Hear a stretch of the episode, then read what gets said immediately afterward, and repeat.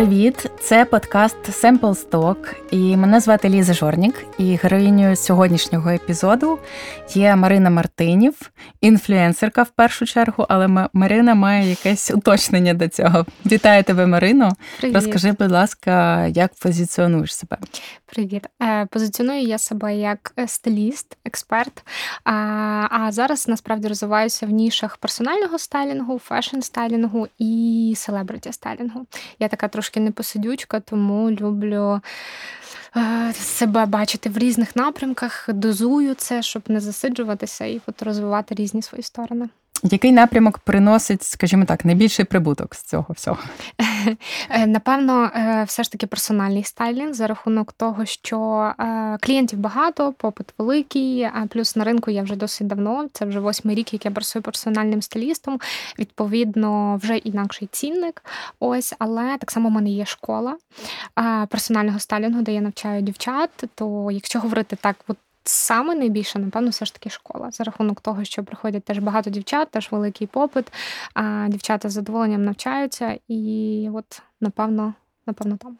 Ну і для душі, так, ти стилізуєш зйомки, угу. в якісь медіа. Я працюю виключно зі зйомками або для глянців, або, або кампейні. Тобто я не працюю з персональним клієнтом. Знаєш, як роблять, наприклад, персональні зйомки. Е, це суто кампейни, тому що я дуже люблю е, креативну частину цієї сторони історії, коли ти робиш концепцію, її втілюєш, працюєш над сет дизайном. Ось це якась така завжди глибинна і нова історія. Тому ем, да, тому напевно, от найбільше працюємо зі сторони того, щоб розкрити бренд і його ДНК під призмою з цього кампейну або зйомки в цілому. Я знаю, що ти одна з небагатьох інфлюенсерів, про яку бренди говорять, яка приносить реальні продажі.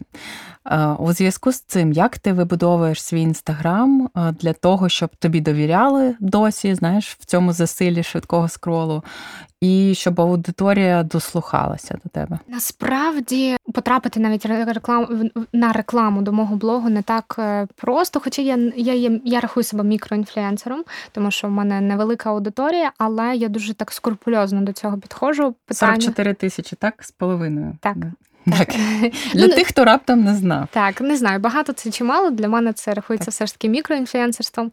Ось, але в мене дуже-дуже сильна селекція. Тобто в мене команда, яка е, видивляється кожен бренд, чи відповідає він е, моєму баченню, моєму ДНК, тому що в мене теж сформовані вже декілька напрямків, в яких я працюю. Ось тому я не рекламую всіх. Я е, відсіюю дуже багато реклами. Напевно, це теж впливає на якість відповідно. І також за останні роки я вивела декілька таких рубрик, які дуже класно працюють, і які асоціюються іменно зі мною. Тобто не просто фотодописи, а іменно якась така експертна думка. Особливо останній рік я роблю такі відеоогляди, де і розповідаю, і показую бренд, і стилізую це все на собі. Тобто такий, знаєш, практичний формат, щоб люди побачили, як це все дивиться. І мені здається, це теж дуже класно працює, дуже лояльно по відношенню і до бренду, мене як людину, яка робить для них рекламу, і для людей, тому що я не просто показує продукт і каже, купіть е, там, ну і так далі. Як дуже часто роблять інфлюенсери, я іменно задію його в процес, щоб вони побачили, що справді що варто, а що ні. Ось так. Багато бренди зараз дарують і по бартеру працюють. Чи е, ти маєш прайс і вже по ньому йдеш? Так, я зараз по бартеру я працюю виключно з двома е, брендами, яких я просто обожнюю, і в нас така з ними синергія і любов. Звичайно, це хто? Це бренд Лескізо, один з з тих, кого я от прям у нас з ними такий дуже класний connection. Я їх дуже люблю, я їх підтримую. І а, дуже часто а, вони мені пропонують речі на fashion week и, тобто я часто одягаю їхні образи. Ось а ще і... хто? Другий? А другий бренд це бренд Куш, власниця Аліна Френдій. Я з нею знайома особисто, і мені дуже теж подобається її її підхід. В них дуже прикольні теж приспаки. І якось так нас теж сталася така любов. Вони мені дуже часто надсилають вибірку речей, і я навіть дуже часто їм пишу, кажу, дівчат, я не можу обрати щось одне. І так, вони присилають цю колекцію. Вони прис... ну, образно присилають цю колекцію. Я її там міряю, рекламую, якусь прикольну інтеграцію роблю, але я відправляю назад і залишаю тільки там собі якусь річ, яка мені от до душі, яку я буду стилізувати. Гаразд, давай поговоримо про різні ці напрямки, якими uh ти займаєшся, тому що вони в принципі розкривають, мабуть, стайлінг щодо персонального стайлінгу. Як це взагалі виглядає? Скільки коштує у тебе консультація, або як це називається розбір гардеробу? Скільки він триває, і хто твої клієнти? Я надаю зараз тільки три послуги. Колись в мене була вибірка е, набагато більша, але зараз я її скоротила, тому що е, рахую, що в моєму випадку я хотіла би надавати менше, але класно, якісно фокусуватися. Плюс я знаю, що круто працює. І власне зараз я роблю або комплексну послугу, або капсульний гардероб, або е, півторагодинну консультацію. Таку от півторагодинна консультація це більше про те, щоб ознайомитись зі мною як зі стилістом, з моїм підходом. Я розповідаю там про тип фігур фігури, і всі моменти, які стосуються, це як такий, е, знаєш, така шпаргалка, яка залишається потім з людиною. Але якщо людина хоче пропрацювати, наприклад, е, глибинно свій гардероб, хоче його розібрати, хоче там передивитися свої речі, додати якусь е, нові речі, вивести своє ДНК і так далі, це звичайно комплексна послуга. Ну і капсула з нуля. Дуже люблю цей формат. Знаєш, дуже часто клієнти пишуть, кажуть, хочу все викинути.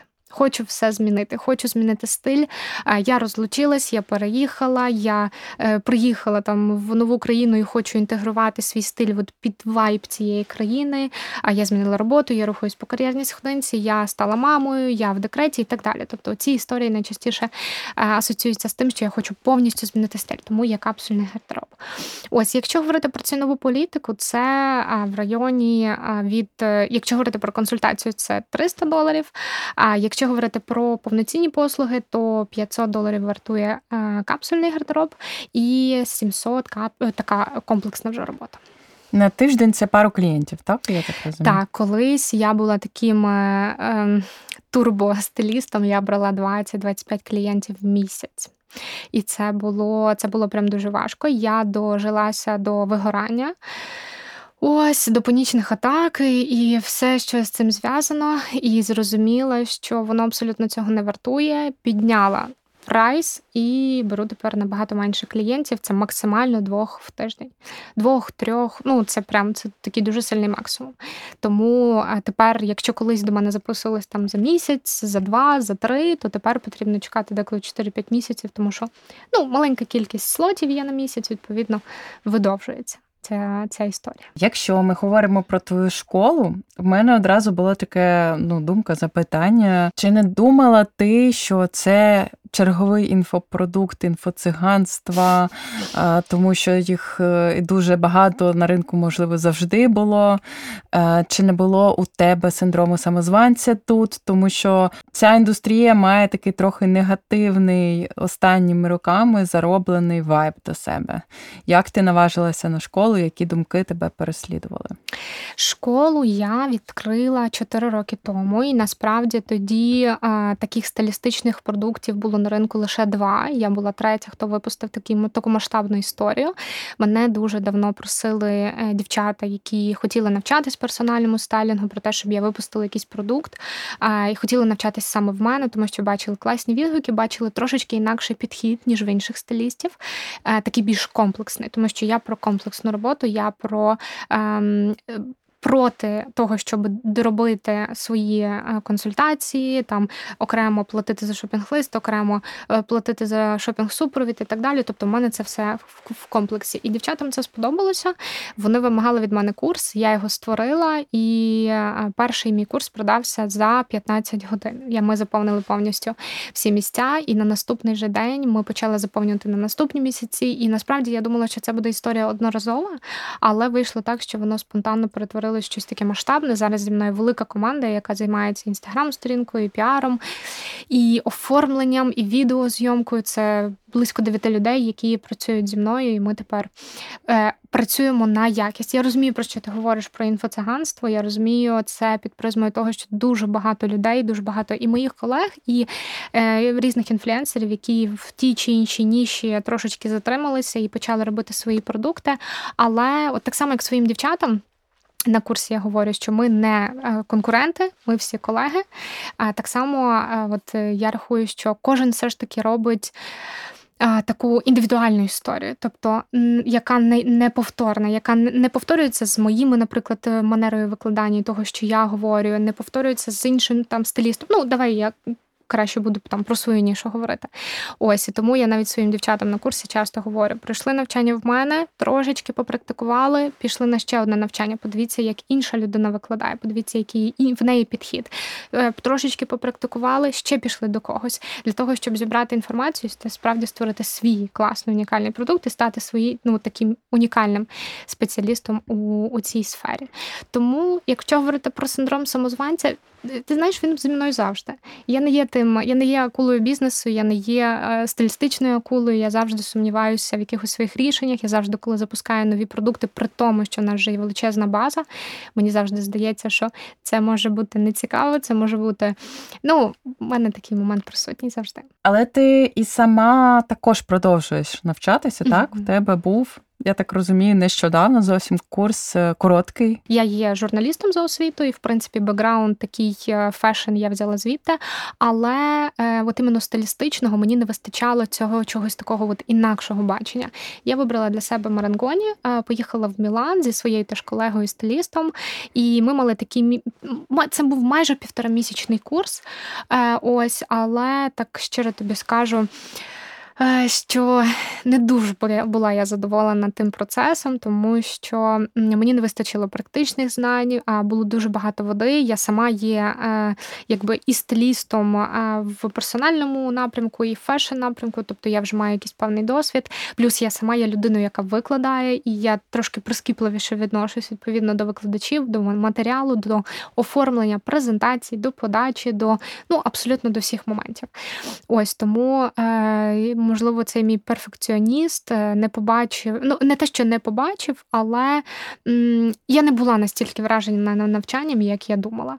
Навчання вартувало 4 тисячі євро, можливо, комусь буде цікава ця ціна, тому що в них не, не нереально просто знайти цю інформацію на сайті. Е, Ось, але м, чи воно вартує того? Це це прикольний experience, це прикольна мотивація, це прикольно пожити в іншій атмосфері, побачити, як інші люди працюють. Е, там зібрана була величезна кількість класних редакторів. Ну тобто. Самі викладачі були класні. Але е, чи винесла я щось звідти нове швидше ні, ніж так. А що розказували вам, наприклад, з того, що ти вже знала? Ну от дуже велику кількість часу приділяли історії моди, яку я, так як я вже на той момент працювала 7 років як персональний стиліст і 9 років у фешн-індустрії, я її дуже добре знаю. Тому для мене це була така інформація. Це було цікаво. Ще раз почути, подивитися якісь цікаві там фото зібрані от на основі яких розповідають ту чи іншу історію, але це була така от інформація, яка вже відома для мене. Так само, типу фігур розповідали. Ем, я рахую, що для fashion-стайлінгу це не є особливою такою основою. Їх потрібно знати, але fashion-стайлінг – це якраз про правила, які класно порушувати. Тобто, якщо комусь не хочеться зробити активний низ, а а от fashion-стиліст він навпаки робить на цьому акцент, і робить навколо цього якусь таку прикольну історію. Ось тому е, я рахую, що ця тема не теж не мала бути аж настільки розкритою. Дуже багато приділяли увагу трендам, дуже багато уваги приділяли апсайклінгу, ресайклінгу і так далі. Але от мало вистачило практичних знань. От знаєш, щоб розповіли, от коли зйомка, як виглядає процес, що потрібно знати, як е, там задіяти робити ті чи інші речі, щоб вони круто дивилися в кадрі і так далі. Дина, там динамічно або навпаки статично. Розкажи, будь ласка, те, що цікавить також багатьох твої поїздки на Fashion Week. Е, нещодавно я там теж була з тобою, не з тобою, так ми не перетнулися, але були в Копенгагені. Твою фотку запостив американський Вог, правильно? Так, вони запостили її на Вок. Боже, я не пам'ятаю, Runway, здається, так. і вона розлетілась по всім вок. Це дуже прикольно. Шкода там не підписують, так, героїв. Угу. Ти отримала якийсь е, фідбек після цього, чи це лише для внутрішнього твого підписника було? Ти якось це е, власний піар інкорпорувала чи ні? Угу. Е, Це не перші фотографії у Vogue, тобто це вже такий моя, мій четвертий досвід. І я дуже радію, що якось так виходить. Кожен Fashion Week в мене закінчується публікацією в такому такому класному виданні. Е, це більше така, знаєш, іміджева історія, тому що, так як ти сказала, е, не підписують е, фотографії, тобто ніхто не знає, що це за людина. Але коли ти створюєш медіакіт і, наприклад, хочеш попасти на той чи інший показ. Відповідно, ти інтегруєш ці фотографії в медіакит. Відповідно, люди бачать, що ти цікава там аудиторії, фотографам і так далі. Тому це теж мені здається дуже класно працює в тому плані, що ну от як імідж. Як? А от так, до речі, як ти попадаєш на ці покази, який процес, з чого він починається, які лайфхаки ти для себе вже виявила за ці роки, що ти їздиш? Угу. Перший раз я поїхала на тиждень моди 4 роки тому, і тоді я мала нуль показів і нуль презентацій. Я просто поїхала на стрітстайли з дівчатами-колегами. Ми дуже класно провели час. Тоді це не була історія така більш е, розпіарена, як зараз. Ніхто туди не їздив. Нас було п'ять дівчат з України, і ми так дуже трималися кубки і ходили на всі стрітстайли. Тобто про покази ми навіть і не мріяли. Ми от в процесі отримали одну презентацію. Це була, здається, презентація сумок Фурла, і ми просто були ну настільки це було щось неймовірне, що ми змогли туди піти. Е, ми змогли навіть доторкнутися до цього процесу, випити келих вина з якимись цікавими людьми. Ну це було щось таке дуже дуже прикольне. І от тоді е, ми попали в декілька публікацій. Відповідно, ми вже створили медіакит, і на наступний сезон ми вже знали процеси. Ми за декілька тижнів до показів писали самим брендом, індивідуально надсилали медіакит і питали, чи можемо ми відвідати той чи інший показ. Так тривало, напевно, ще два сезони, поки поки не сталося нарешті історія з тим, що тебе самого запрошують. Е, наприклад, цього року я пропускаю свій Milan Fashion Week, тому що в мене дуже велика сильна загрузка по по студентам, по всім процесам, і я вирішила туди не їхати. Але от зараз отримую дуже багато запрошень, і знаєш, такий момент е, клас. Ну, типу, ти от колись їздив і чекав на них, а тепер ти їх отримуєш. І е, так вийшло, що цього року в Мілан їдуть мої студенти, тому я де, деякі запрошення їм роздаю. Ось тому дівчата теж зможуть доторкнутися до цього процесу. Головне, щоб піарники брендів не дізнались про це. Точно, точно. Ну, я не думаю, що вони слухають цей подкаст, але. Е, все-таки е, для мене насправді було дуже цікавим відкриттям е, під час цього останнього Копенгагена, що бренди дуже багато місць на показі віддають мікроінфлюенсерам, от як ти себе називаєш. Так само люди по там, 10-11 тисяч підписників так само запрошуються на рівні з медіа, з редакторами, з журналістами. Як ти думаєш, про що ця тенденція свідчить і чи подобається вона тобі? Я думаю, що так. Я відповіла на твоє на своє питання. Мені здається, це більше про те, щоб задіяти різну аудиторію, різних людей, тому що я навіть бачу от тих самих мікроінфлюенсерів, і вони в деякому вони е, моменті подібні, але все одно е, там тих 10 тисяч може бути такої от класної оригінальної аудиторії. Наступні 10 тисяч ще інакше. Тобто, це мені здається більше про розширення кордонів. Але, наприклад, мій медіакіт, на відміну від моїх е, колег е, і дівчат, з якими ми там їздимо вже не перший рік, він націлений більше на я завжди говорю що я персональний стиліст і також займаюся зйомками, тобто я не позиціоную себе як інфлюенсер. Ось, і мені здається, можливо, в мене навіть більше діє те, що я рахуюся людиною, е, яка є в ніші більш професійно, і от через це мене запрошують. Але це я не знаю, це мої, знаєш, такі, е, якби мені так здається. Е, ось, а на рахунок мікроінфлюенсерствів, знаєш, це дуже прикольний момент того, що люди, в яких невелика аудиторія, можуть теж доторкнутися до цього процесу. Саме головне, щоб це потім не перетворилось в те, що я бачила, наприклад, от на цьому Копенгагені цього року.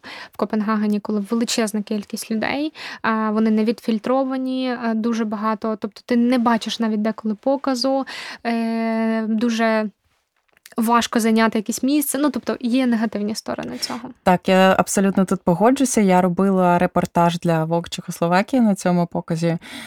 Це був полароїдний такий репортаж. Я просто не могла робити знімки, тому що була велика кількість людей, часто no-name людей. Я розуміла, що посадили, мабуть, байерів, посадили редактора Vogue Німеччина і Vogue Франція. Ну, це я точно знаю. Але вся інша кількість аудиторії була абсолютно незрозуміла, і е, через це була така ем, ну, досить е, хаотична організація. А розкажи, будь ласка, як ти вважаєш, що має бути в профілі інфлюенсера, стиліста, ще когось для того, щоб його покликали, для того, щоб піарник бренду прийняв рішення, так, це ця людина піде до нас на фурлу на презентацію, наприклад. Ой, мені здається, я зараз скажу таку дуже банальну історію про те, що е, людина повинна бути оригінальною, індивідуальною, не подібна на інших, тому що е, зараз дуже багато інфлюенсерів, які ти заходиш, ти гортаєш стрічку, і мене таке враження, що я вже бачила цю фотографію, я вже бачила цю людину сьогодні. Тобто е, і плюс дуже сильно відіграє роль того, що е, людина і її персональний стиль, її персональна ДНК чимось повинна перегукуватися з брендом. Тобто, якщо це, наприклад, от Берлін Fashion Week, він дуже відрізняється. Він такий фріковий, він такий дуже такий дивакуватий. І я впевнена, наприклад, що мене туди би не покликали, тому що я, мені здається, не їхня цільова аудиторія. Але покличуть, наприклад, когось, хто має такий. Більш розкутий стиль, такий е, там не знаю, такий от теж дивакуватий. Тому мені здається, от іменно цей мечінг з брендами, з подією, з країною він повинен теж бути. Ну і плюс якась своя індивідуальна фішка, це теж мені здається завжди на руку. Марина, я тобі дуже дякую за розмову. Ми наприкінці питаємо наших гостей, кого б вони номінували на запис наступного епізоду подкасту. Кого б ти назвала і чому? Кого б я назвала? Чекай, тут дуже цікаво. Я дуже тісно спілкуюся з моїми колегами-стилістами. Це Таня Дуду і Анна Галібах. І е, дуже їх люблю, дуже їх поважаю і, напевно, когось з них. Тому що я знаю, що це теж цікаві, класні люди. Чудово, дуже дякую тобі. І тобі дуже дякую.